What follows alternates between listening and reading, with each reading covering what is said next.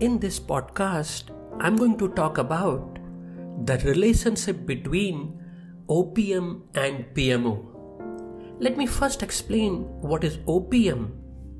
The OPM is an abbreviation for Organizational Project Management, which is a framework used to align project, program, and portfolio management practices with the organizational strategy and objective, and moreover, customizing or fitting these practices within the organization context, situation, or structure.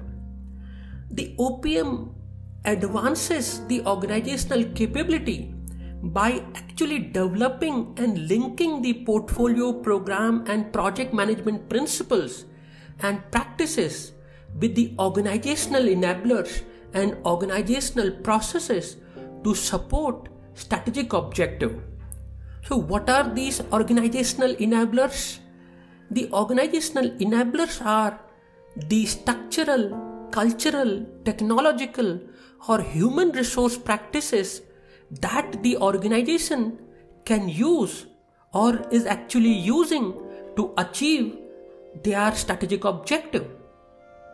So, friends, OPM is actually a standard which is particularly useful for those organizations that do not have a unified project management approach and also for those you know which are in the process of improving or sustaining their current project management framework.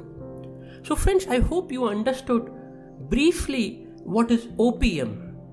It is, in a nutshell, OPM is a framework through which organization defines its uh, practices to manage projects, program, and portfolio to achieve or to realize its organizational strategic objective.